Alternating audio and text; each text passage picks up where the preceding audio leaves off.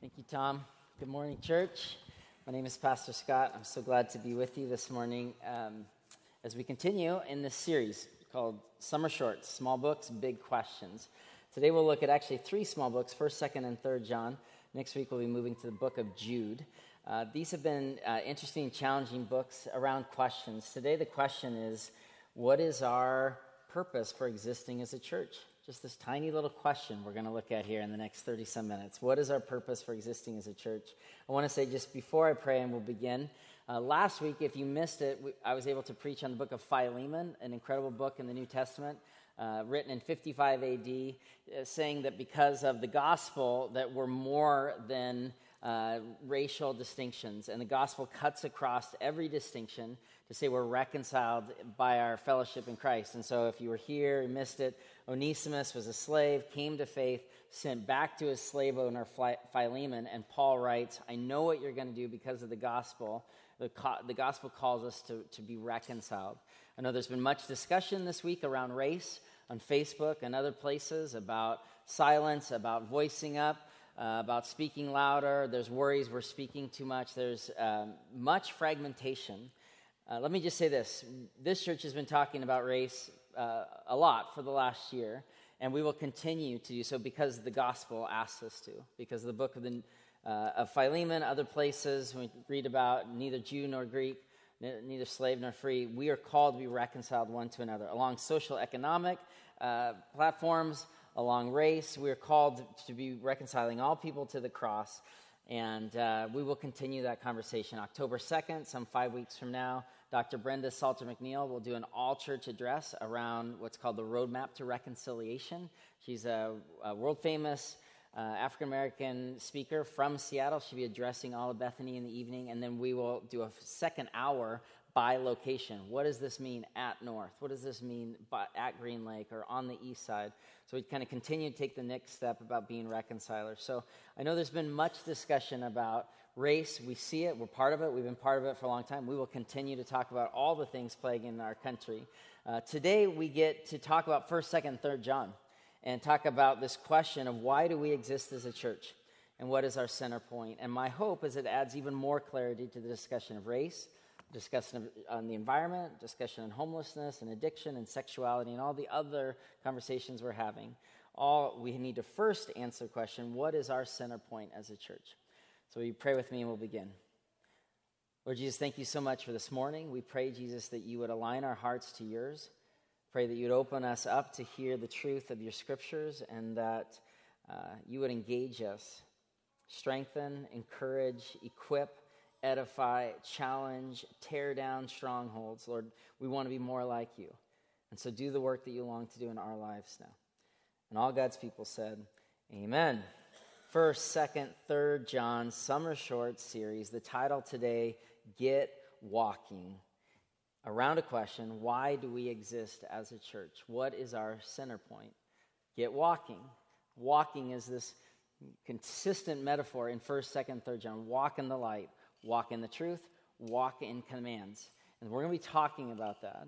By way of illustration, let me start with just a story from my own life. Last week, my family came back for the last time from a, our, our, fishing business in Canada. It's a long story if you're not familiar with it, but uh, it was a very emotional couple of days as we closed down the business. We ran a salmon fishing business in Canada that was uh, lucrative and enjoyable, and some years ago, God called me and my family to come and build the church, this church. And so we sold the business, so that took a long time because oftentimes our timing and God's timing aren't in perfect alignment. We sold the business so we'd be fully committed to building a church. Who does that? Well, we do when we feel like God has called us to do something. Because God has called me and my family with me to make the church relevant in our lives, to make the church powerful in this community. That the church is actually the mouthpiece of Jesus Christ into our communities. It's crazy. Really? Us? No way. We're not qualified. We're not strong enough. We're not. No, but God says, yeah, but you'll be my mouthpiece. The church has to matter to be reconciling agents, to be professing the truth of Jesus Christ. So we're up in Canada on the property for our last few days. Days deeply imbued with meaning because it's our last trip in Canada. And I was taking my son for kind of a last fishing at dawn on our very last day. The vehicle is packed. We'll be leaving at noon. We head out at dawn. We go walking down the pier, and, it's thick fog, thick, thick fog. You can't see more than 100 meters. And all the other boats in the fleet are equipped with state of the art, you know, GPS and radar. You can see what's around you. Really, you could just drive following this little screen. Not my boat. Like, as the leader, I, I equip everyone else, and I've got this, you know, kind of the old boat. We have a compass, and we have an old, outdated GPS, no radar, and, and no depth sounder. And as we're heading out into the fog, I, I flip on a light switch, and the fuse dies. I had now no electronics, but we do have a compass. And so this is what it looks like inside the boat as we're heading into the fog. It's dawn, there is thick fog, and then inside the windshield, we're fogging up again. To which my 11 year old son, keep in mind, this is going to be a day of deep meaning. And I'm just like, man, we're going to go experiencing. And he says, hey, dad, can I drive? I'm like, um, right now, like, you can't see anything. And everything in me kind of wanted to pull, you know, that ability from him to drive away because I wanted to control it. But I knew, like, I want this day to be about him continuing to grow in his experience of the area. And uh, as, as, a, as a seaman, as an outdoorsman, as someone adventuring in, in the wild. And so I said, Yeah, son, you can, you can drive. And well, what are we going to do? We have no electronics. We're heading across the shipping lane. There's a good bite at Flower Island. The safe move is fish close to home. But man, when the fish were biting down, like, no, we're going to head across the shipping lane no radar, no electronics, just a compass. I said, Trust me, I've done this my whole life. I know, I know what we're doing. But he said, Yeah, but I'm driving, not you. And I said, Good point. But, you know, I was right with him, I was behind him. This was definitely not a time where I'd be like, Hey, I'm going to be in the back, good luck. No, no, I, I'm right with you, son. I'm behind you, and his hands are on the wheel, and he's trying to look into the fog, and he's looking at his compass, and he says, It's not working. It's not working. The compass keeps moving. And I'm trying to keep it straight, and it keeps moving. And I could tell through the fog we're, we're deviating a great deal. And he says, I'm trying to hold it straight, and the compass keeps moving. And if any of you have, have piloted a boat in the fog, you know exactly that feeling where you swear you're going straight, but the compass is, is moving around. And he's starting to get frustrated. He's starting to be feel, fearful. He says, I don't understand what you're expecting me to do. And I said, Son, follow the compass. You got to follow the compass because I'm going to keep an eye out and our nav lights are on. We're going to be okay, but you got to follow the compass because the compass never moves. He says, It's impossible. It's moving nonstop. I said, It's us that's moving. And he said, Oh, okay. So if I just continue to just watch the needle and know it's, it's heading north and we're trying to head northwest to hit this island, we can't go wrong. Friends, the compass never moves. Like, all right, Tell us something we don't know. But it's remarkable when you're traveling because you're certain that it is the compass moving because we often feel like the center of our own navigational journey. We often feel like we know what we're doing. We often feel like we know the right answer to the question. We know what the church needs to be about right now. We know, is the church going to be about, uh, you know, love or truth? Like, we know. But I'm telling you, friends, for, for 2,000 years, Jesus Christ, the rock, is the compass. And he's constantly calling us to, to align to him, and he doesn't move. He calls us to, to, to understand our lives in context of his life. And though we're off chasing different opportunities or different issues or different, you know, kind of crises, we're like, well, what should we do? And Jesus says, I want you to be about me first. Now, as we segue into today's text, this is really, really, really powerful for the church in this day and age. What is the reason the church exists? For one reason, because of Jesus Christ, to give praise and honor and glory to Jesus Christ. And so Jesus is the center of the compass. And people say, well, that's all fine and good. But I want to know is this going to be a love church or not? I mean, you read First John, you know, walk in love. We should be a love church. Like everybody in, everybody's accepted. You know, every, you know, we have different ways of reading the scriptures, so we're not going to actually do a lot of formation. It's got to be about love or nothing else. It's got to be acceptance about no. Are we going to actually preach the gospel and love people well? Like that's the truth. And, and then I have other friends like, no, no, no. If you read First, Second, Third John, it says, "Obey my commands." Are we going to be uh, uh, an obey my commands church? And preach the Bible the way it's intended to be taught and kind of challenge people's behavior. It's not about love, it's about obedience. And friends, we've created a false dichotomy, a false separation between being loving or being obedient. Because in the Bible, they're the same. And there's a name, and his name is Jesus Christ. Fully love, fully incarnated God who re- relented of his life in order to serve the Father. Fully love, and yet fully obedient to what God wanted to do with him, and would speak hard words and call out injustice. Because when we see unfettered love, it's like no rules, no regulations. Hang out with me some morning at the junction. You know that love without obedience, without any kind of context, without any self control is destructive. And, and, all obedience isn't, isn't freedom at all. It's not relationship, it's just creating a robotic program. Now, Jesus has called his church to be fully love and yet fully obedient to his commands. It feels impossible on our own. And Jesus says, Exactly. I am your true north. I am your compass. Yes, engage the issue of the day. But what's the issue of the day? Well, it's, it's homelessness. Are you kidding? It's got to be homelessness. Have you walked around downtown Seattle? Homelessness coupled with the rise of heroin in our community, that has to be the issue. How is the church not more active in the issue of homelessness or the issue of race? Are you kidding? Like, have you read Facebook in the last week? Everyone's saying what we should do. Like, that has to be the issue. And other people, it's like, no, it's sexuality. And other people, no, no, it's obedience to the commands. No, it's other people, it's it's the scriptures. It's everybody has like a truth that they want the church to be about. And Jesus says, It is my church. I am the true north. I am the compass. Yes, care about the issue of the day. But be engaged, but know that everything happens through me as the filter. I'll be your true north. And if you as a church are off chasing the issue of the day, Jesus says you run the risk of missing me. Fully love, fully obedient to the commands as we teach 1st, 2nd, and 3rd John that we've created this false dichotomy, but in the person of Christ, we have both fully love and full obedience, and it's here today in 1st, 2nd, and 3rd John. And so, in these three little letters, I want to give you the essence that today's the message, uh, the, the, the essence of, the, of the, the, the question why do we exist? The answer is for Jesus' sake.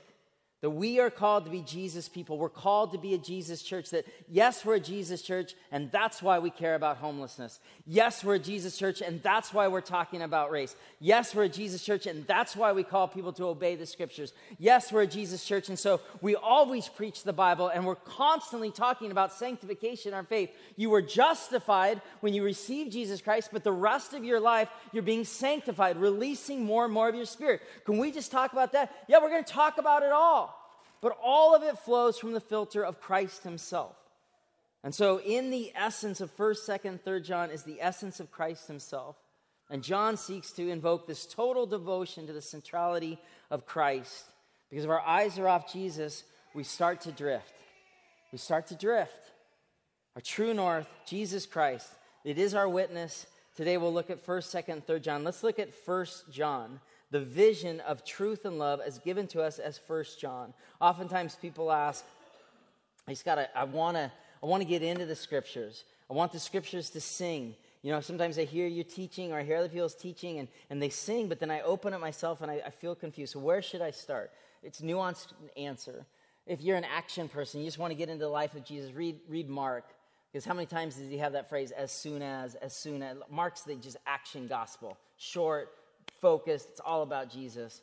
Or no, if you want, you know, kind of theology and how Jesus was kind of the, the promised revelation of history and the Lion of David, read Matthew. If you kind of want more history and you like how facts hang together, then read the book of Luke, who was, you know, the physician, and then read Acts about the story of the early church. If you like words and metaphor and imagery, read the book of John. In the beginning was the Word, and the Word was with God, and the Word was God. And all the more, you know, left brain people are like, I don't, I, love it. And the right brain people are like, I don't get it. You know, so there's all these different books that can just kind of focus on where you want to begin. But if you want to be reminded of the great love story of Jesus for you, read John, read First John. Because First John, eh, the disciple who Jesus loves, tells the story that you are anchored in God's love. That you are fully anchored in God's love. Look at with me, hopefully you brought your Bibles, First John, verses 1 through 7, chapter 1. That which was from the beginning, which we've heard, which we've seen with our eyes, which we've looked at, which our hands have touched, four different kind of, you know, tactile senses. John's like, we really saw him. This isn't just a, a, a, something we've thought of. We actually saw Jesus. We heard him, we saw him, we touched him. This we proclaim concerning the word of life. Verse 2 the life appeared. We've seen it and testified to it, and we proclaim to you the eternal life which was with the Father and has appeared to us. We proclaim to you what we have seen and heard, so you may also have fellowship with us. And our fellowship is with the Father and his Son, Jesus Christ. We write this to make our joy complete.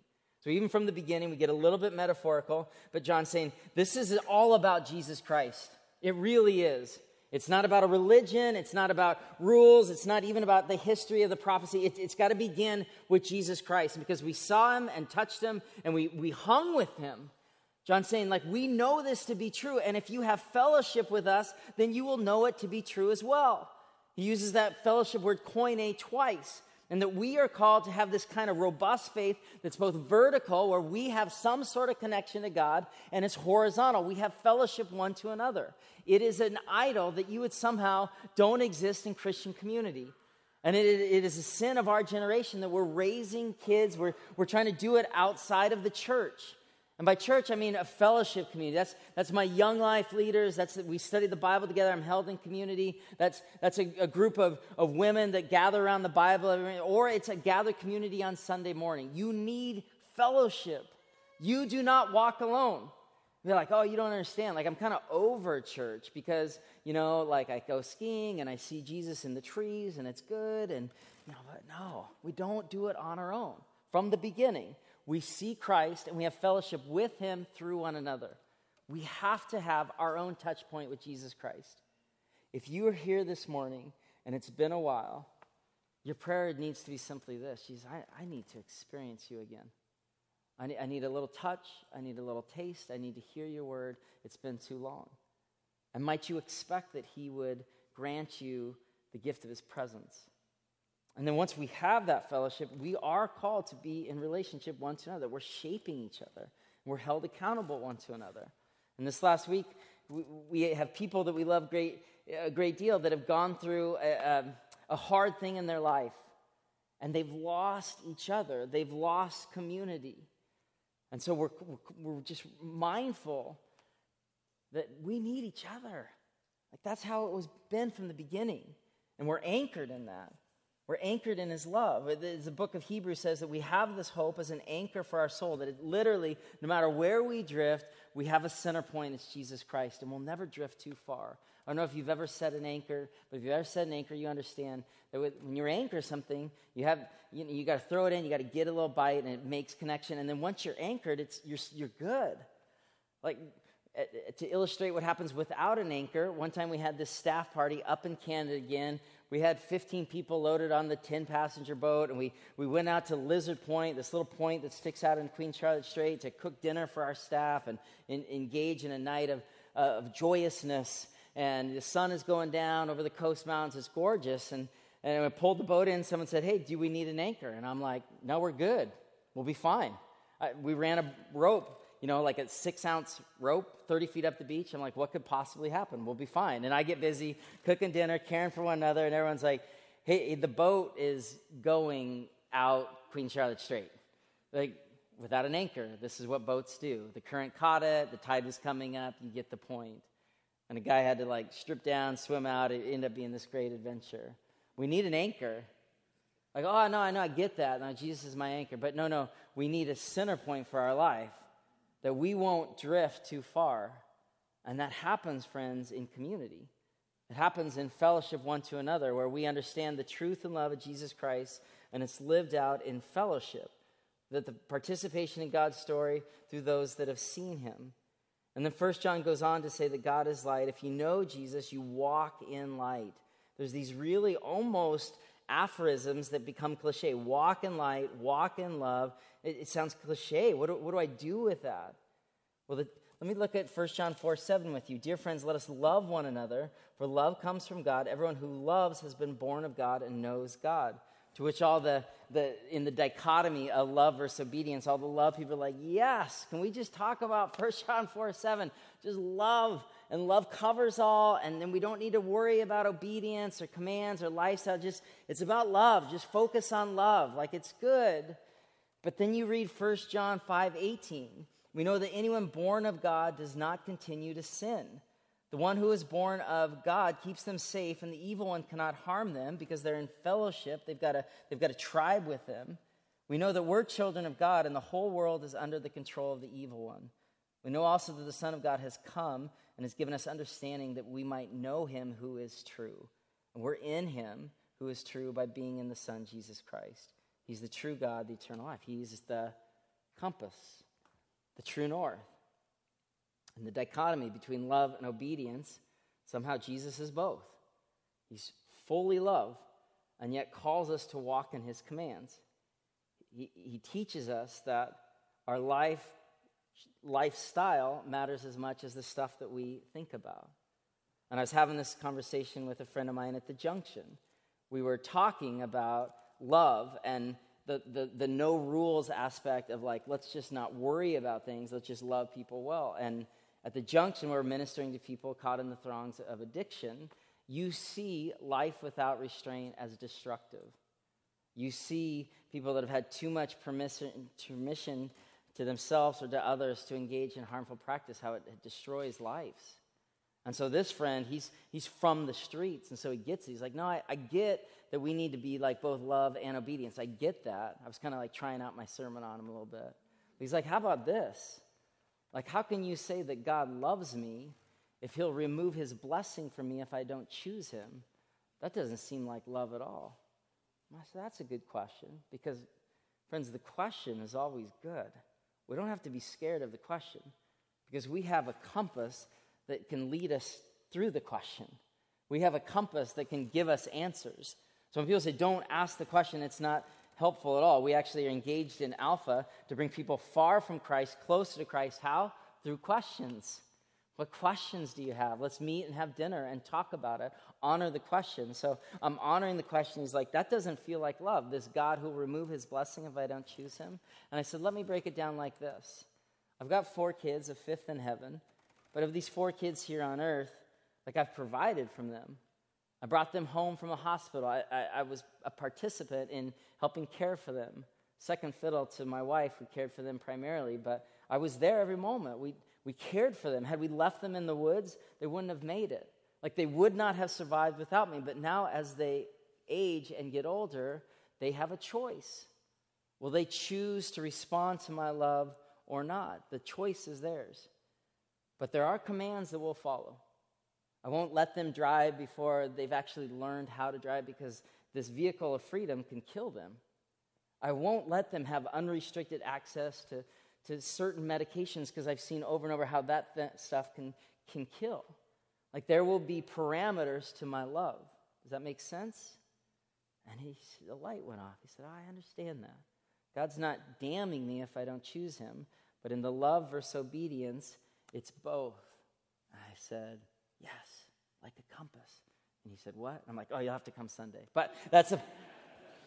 So this is First John. it's the vision. Let's look at Second John. Second John is where we get into the instruction of uh, the, how to walk in love. It's half the exhortation. We're going to walk in love, and love leading to more fellowship. Look at Second John verses one through six. The elder to the lady chosen by God and her children, whom I love in the truth, and not I only, but also who know the truth uh, because of the truth which lives in us and will be with us forever. And this is where more practical people encounter John. It can at times be frustrating. Truth, truth, truth. I don't even know what he means. Let me just clarify. To the lady chosen by God, uh, John is writing to the church. M- most likely, scholars say maybe Ephesus, the church in Ephesus, but lady was a euphemism for a group of people all following God. So to the lady chosen by God, you know the truth because the truth which lives in us will be with us forever. Man, that sounds like a love camp.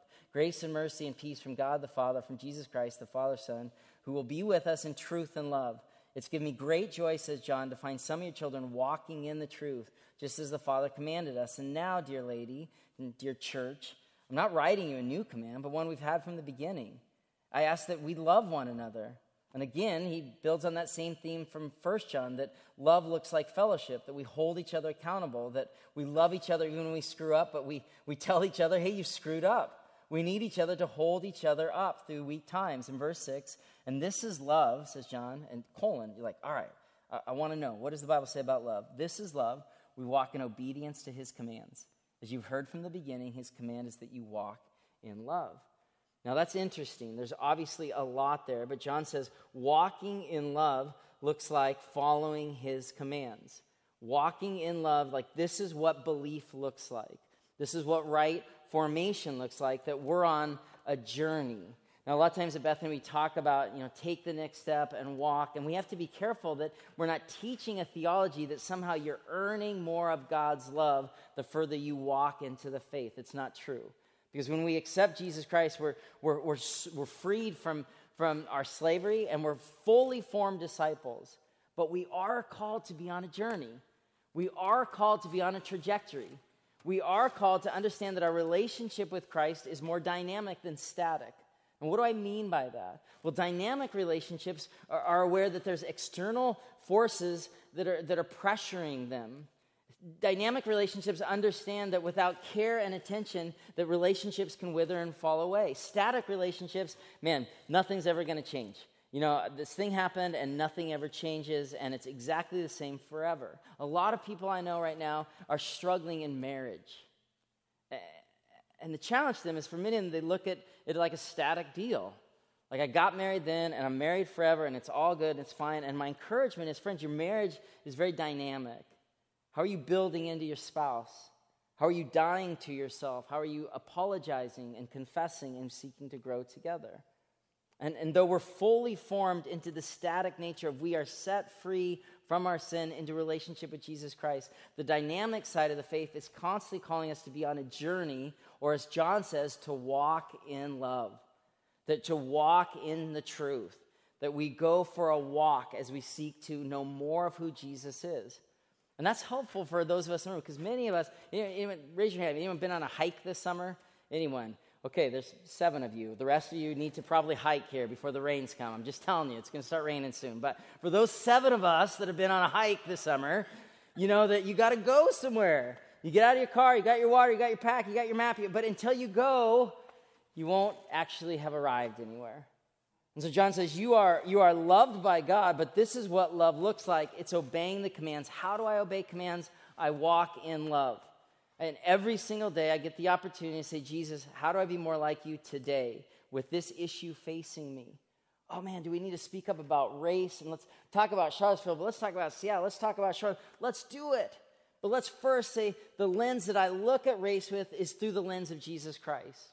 Should we look at homelessness? Should we look at, at licentiousness? Should we look at you know a, a culture that's gone away from the Bible? We'll look at it all, but first we'll look at Jesus. And as John says, this is what love looks like is obedience to the command. There's a right context for the relationships. Are we going to be a love church? Are we going to be an obedience church? And friends, my answer would be let's be a Jesus church.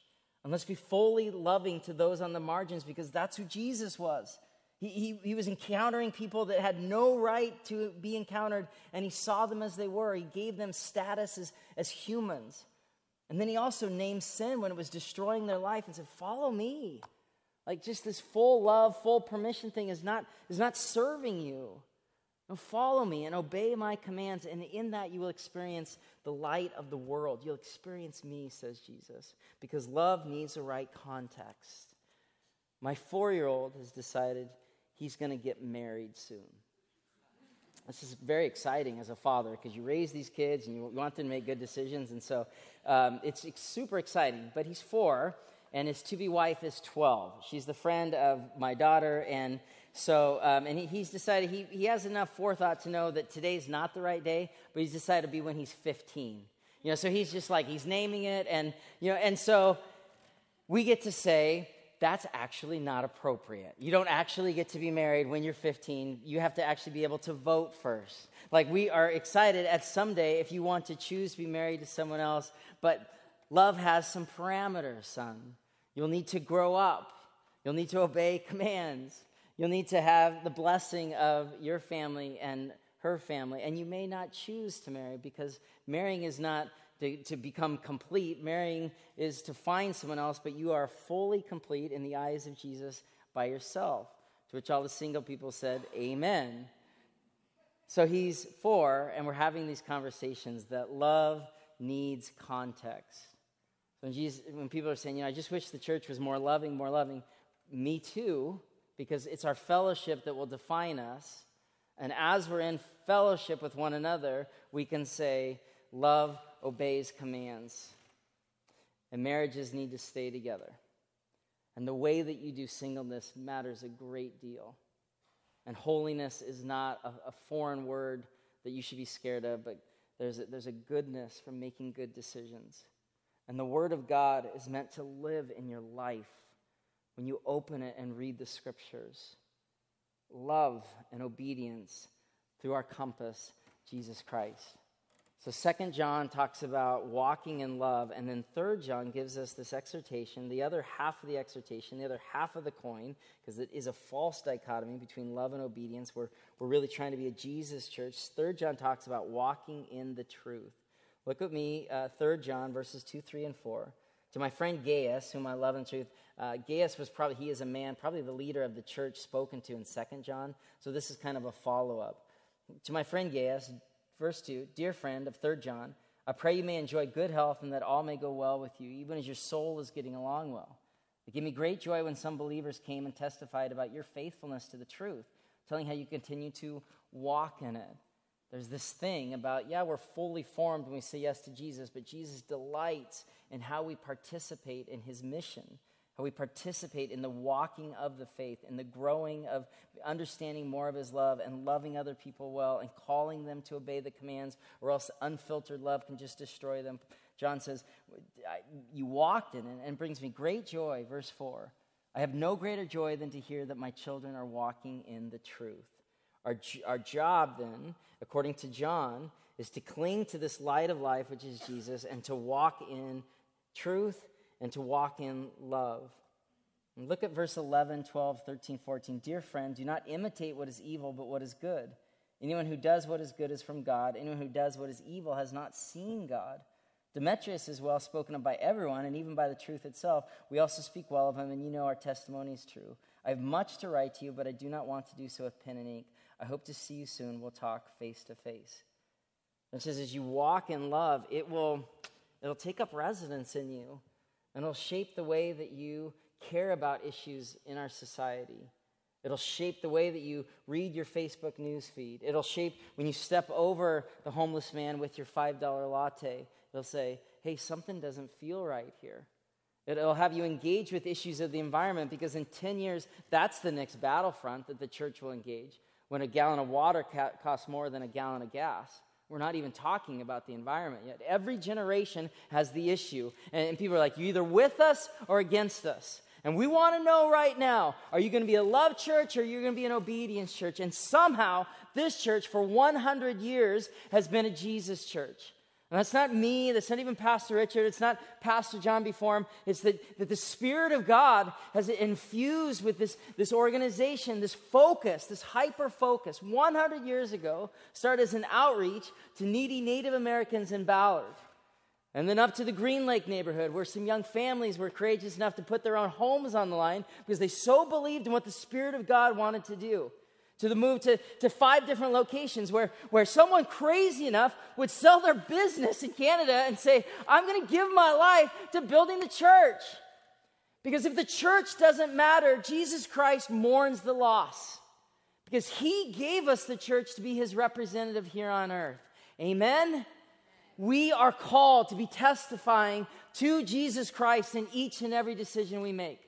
And that each and every day we have an opportunity to be more like Jesus. Yes, engaged in whatever truth you think is most passionate for us to engage, but all of it comes second to who Jesus is and who he's calling us to be. And love and obedience aren't these mutually exclusive ideas, they exist in the person of Christ. So the heart of the message from 1st, 2nd, 3rd John God is light, receive it. If you're here this morning and you're not sure that you are, you are in the light of Jesus Christ, friends, I, I just need to implore you stop and get with somebody who loves Jesus and say, I want to just start at the beginning. I want to have my heart turned over to Jesus Christ. God is light, receive it. God is love, walk in it. And how? We'll obey his commands. Well, Jesus loved enemies, so you should love enemies. Jesus broke down social walls rather than building them. You should do the same. Jesus forgave people who sinned, but he always called out the sin. Because leaving people in their sin is like stepping over them when they have a needle in their arm and saying, Well, I'm just going to love them. No, people in our community are dying. So love them and call out the sin. and that we might be a hyper focused group of Democrats and Republicans in this very room, caring about different issues, all of them secondary to Jesus Christ. And that is our distinctive. That is our witness. That is our fellowship. That's why we gather. Why do we need church anyway? What is it? Because it's our compass. And as we gather together in fellowship, I understand people that look at the world differently, that we can align under one true north, and his name is Jesus Christ. And so we walk and we obey and we love. And all the while asking Jesus to change us because every day we need more of his love to shape our lives. We were just out with our Bethany small group. For over 10 years, we've done life with these people. Some of you old timers know the Niskanens. They have a little farmhouse out by Forks. And so a bunch of families rolled out there, and we drove home late last night so we could be with you here this morning. You're probably picking up a strong guilt trip this morning. That's okay, but sometimes just going to lay it on. We drove home late last night to be with you here this morning, and I'm glad to be with you here this morning. Yes, I am. But we're out there, you know, we're by the Bogachiel River, and I've got this seven year old girl, and she's a little Spitfire. Some of you know my seven year old girl. She's like, I want to go down the river. All the big kids are down there. I'm going to get left out. And I'm like, you know, she's shouting me. I'm like, honey, you're going to go with me because I'm your father. I'm to, I'm to walk in love, but you're going to obey my commands. And this was not going well. So then she ran down to the river, you know, and, and she's, you know, she's fiercely independent. And you look at the Bogachiel River, and it's low for the summer, and it looks pretty harmless. She says, I want to go. I said, Sweetie, I, I want to help you. She says, I don't need your help. I said, Babe, I want you to put on a life jacket.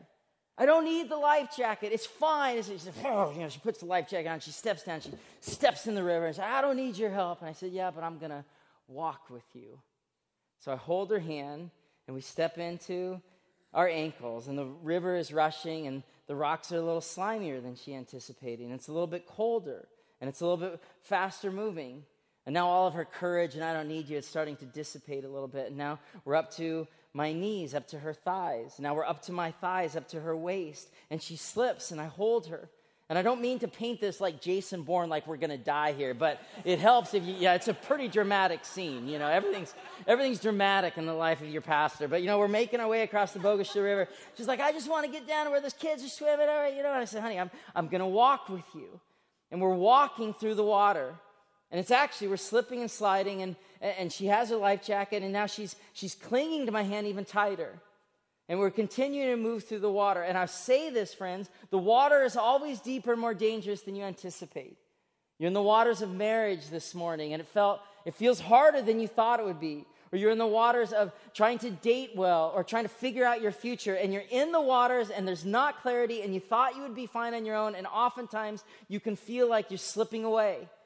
And so we're in the Bogachiel River. She's up to her, her, her, chest now. I'm up to my waist, and we're just making our way across. And we slowly get to the far side of, of safety. And she turns to me and she says this. These words have stayed with me all weekend long. She says, I wouldn't have made it if not for your hand. I wouldn't have made it if not for your hand. And for her to say that, it's like, it's a big deal. Friends, you would not have made it if not for his hand. Your marriage would not have made it. Okay? You would not have made it through that depression last winter. You would not have made it through your mom's illness. You would not, you would not have made it. And friend, I want to encourage you this morning to cling to the hand that's clinging onto you. And every one of us in the room, we're facing a different issue. Some of us right now, we're torn up by what's going on around the world. Some of us go torn up by what's going on in our hearts. Some of us torn up about relationships. We're torn up. We're, we're just fighting for hope. But I want you to be anchored in the reality that your God sent his son Jesus to come and live a perfect life and be put to death and to, to come alive and to ascend where he waits for us still. And all the while, he's saying, I'm here holding your hand. So hold on and continue to engage the issues of the day between this false dichotomy of love and obedience. Jesus says, I'm right here in the middle with you. We're going to make it through. Continue to be a Jesus church, and we'll make it through the challenge of the day. Would you pray with me now? Father God, thank you so much for the reminders of your hand for us, with us, leading us through the waters of instability. Leading us through the waters of depression, leading us through the waters of marital dissatisfaction, leading us through aging parents or, or kids that we're worried about, for uncertainty for school starting soon and all the fatigue and fear that brings. Lord, uncertainty with what we're doing with our lives and what we'll do next. Lord Jesus, would you align us as men and women under the certainty of your hand? Would you be just with us and put us in that seat as the 11 year old staring at that compass, feeling like everything is uncertain? And could we just be reminded in that scene that you're the Father right behind and the compass before us? You're both with us where we've been and with us to where we're going. And you have us on this journey, Lord, this trajectory, this walk of love and obedience. It's, it's a mystery. Somehow, Lord, though, you're calling us to deeper fellowship with one another and a proclamation in this community. That, yeah, we'll talk about the issue of the day. But what we really want to talk about first is you, Jesus. What we really want to talk about with our friends at school is you, Jesus. What we really want to talk about when we look at our city and, and all the issues facing us is, is you, Jesus. Would you make this church sing your praises, align under your truths, obey your commands, and love triumphantly from that place, actively engaged in all that the world needs us to be engaged with, but from our one platform of unity, from you. Lord Jesus, we're grateful, we're thankful this morning. We, we cling to your hand, mindful that without your hand, we'd, we'd be gone already. We love you, Lord. Thank you for loving us. In your name we pray. Amen. As we close in song, uh, I just want to encourage you that uh, we have prayer team people that want to pray with you. I know many times we feel like we just kind of froze in our own seats, and that's okay. But I want to encourage you this morning. I know there's people in this room that need the hand of Jesus Christ. Would you feel his hand reaching out to you this morning? In your loneliness and your instability and your uncertainty, may you feel the hand of your Savior reaching you and touching you. Cling to that. It's our one hope, our one witness. It's our shared life together. We stand with us as we close in song.